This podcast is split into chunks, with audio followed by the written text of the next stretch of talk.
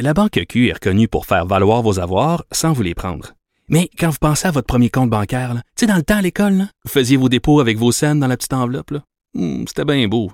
Mais avec le temps, à ce compte-là vous a coûté des milliers de dollars en frais, puis vous ne faites pas une scène d'intérêt.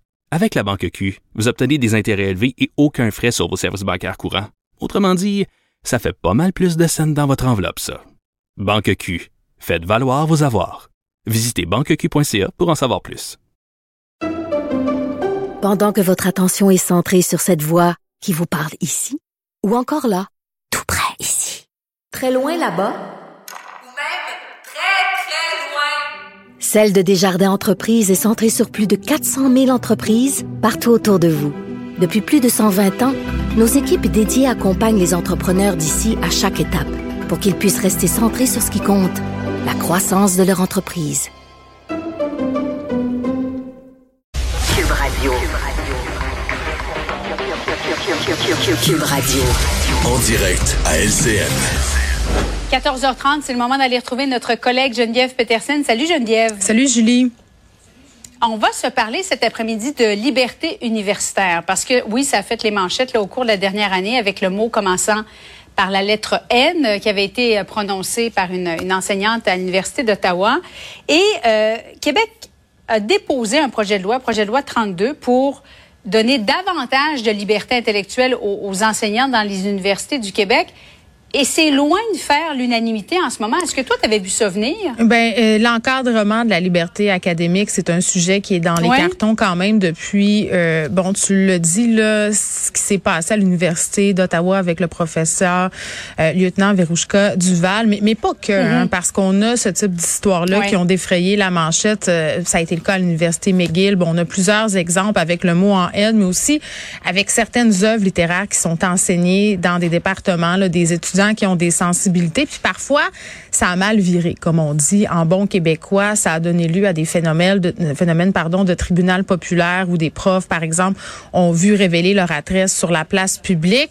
Et à un moment donné, c'est tellement devenu médiatisé que le gouvernement Legault s'est emparé de cette question-là et s'est dit, ben coudon, là, si les universités sont pas capables de gérer ça, est-ce que ça serait pas une bonne idée de passer une loi pour protéger justement cette liberté académique-là? Parce que ce qui était invoqué dans la foulée de tous ces événements-là euh, par certains professeurs, c'était de dire, ben coudon, il faut avoir le droit d'enseigner les concepts qu'on veut enseigner, avoir le droit d'enseigner les ouvrages qu'on veut enseigner sans avoir peur des, des, conséquences, des répercussions.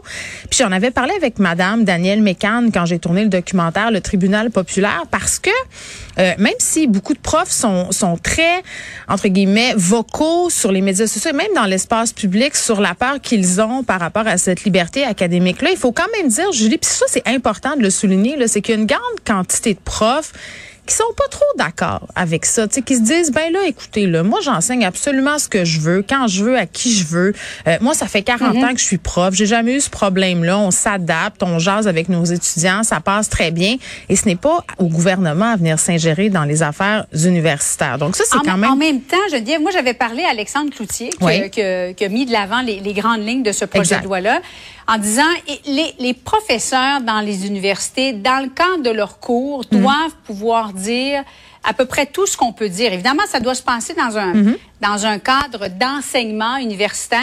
Et c'est un peu là que le bas blesse, parce que dans le fond, il faut que tu puisses dire ce que tu veux dire en autant que ça se passe dans ton cours. Ben, Est-ce que- c'est ça que tu as compris, toi? Ben moi, ce que j'ai compris, c'est qu'on a une grande quantité de profs qui trouvent qu'en ce moment, c'est totalement possible de le faire dans, dans nos classes. Donc, est-ce qu'il y a un peu d'exagération sur la menace euh, et la censure dont seraient victimes les profs d'université? Moi, j'aurais tendance à dire que oui, c'est les échos que j'entends du milieu universitaire euh, assez souvent. En même temps, il y a eu des situations malheureuses. Est-ce que une loi, passer une loi, c'est... c'est la bonne avenue. Moi, c'est un peu ça que je remets en, en, en considération. Si on veut, là, c'est une loi, bon, projet de loi 32, 11 points. Puis le diable est dans les détails. La Fédération des profs aujourd'hui qui disait, ben nous, on va présenter des addenda parce qu'en état euh, tel qu'elle est, là, euh, ça pourrait faire plus de mal que de bien. Moi, je pense que depuis le début dans cette histoire-là, c'est d'encadrement dont ont besoin les profs. Puis il faut pas oublier les chargés de cours aussi là-dedans. là. J'ai l'impression qu'il y a bien des profs qui ont l'impression d'être un peu laissés à eux-mêmes, tu sais, par leur faculté. Ben, euh, oui, tu parlais de l'enseignante à l'Université d'Ottawa. Ben oui. Elle avait été carrément abandonnée par, par le recteur de l'université. Ben, elle avait même jamais été rencontrée. Tu sais, je veux dire, elle a été retirée Voilà. de son travail sans être rencontrée.